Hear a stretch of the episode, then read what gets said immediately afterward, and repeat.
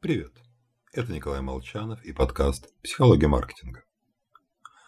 Итак, однажды одну группу шимпанзе научили прекрасному, легкому и удобному способу расколки орехов.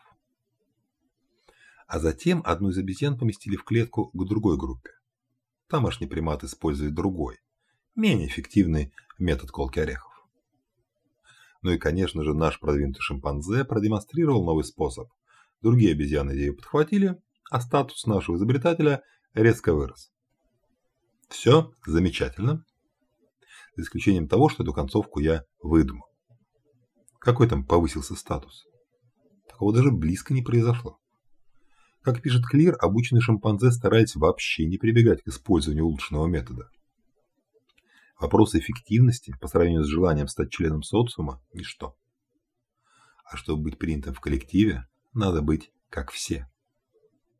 Подчинение социальному давлению не обязательно осознается людьми. Просто все кивают на совещание. Да, неплохая идея. Рождая феномен огрупления мышления. И это риск. Креативность команды происходит на стыке разных идей, а инакомыслие само по себе не рождается.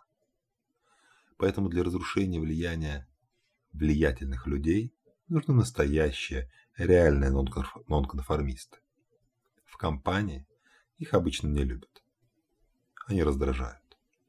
Однако присутствие одной, всего лишь одной белой вороны, очень полезно для команды.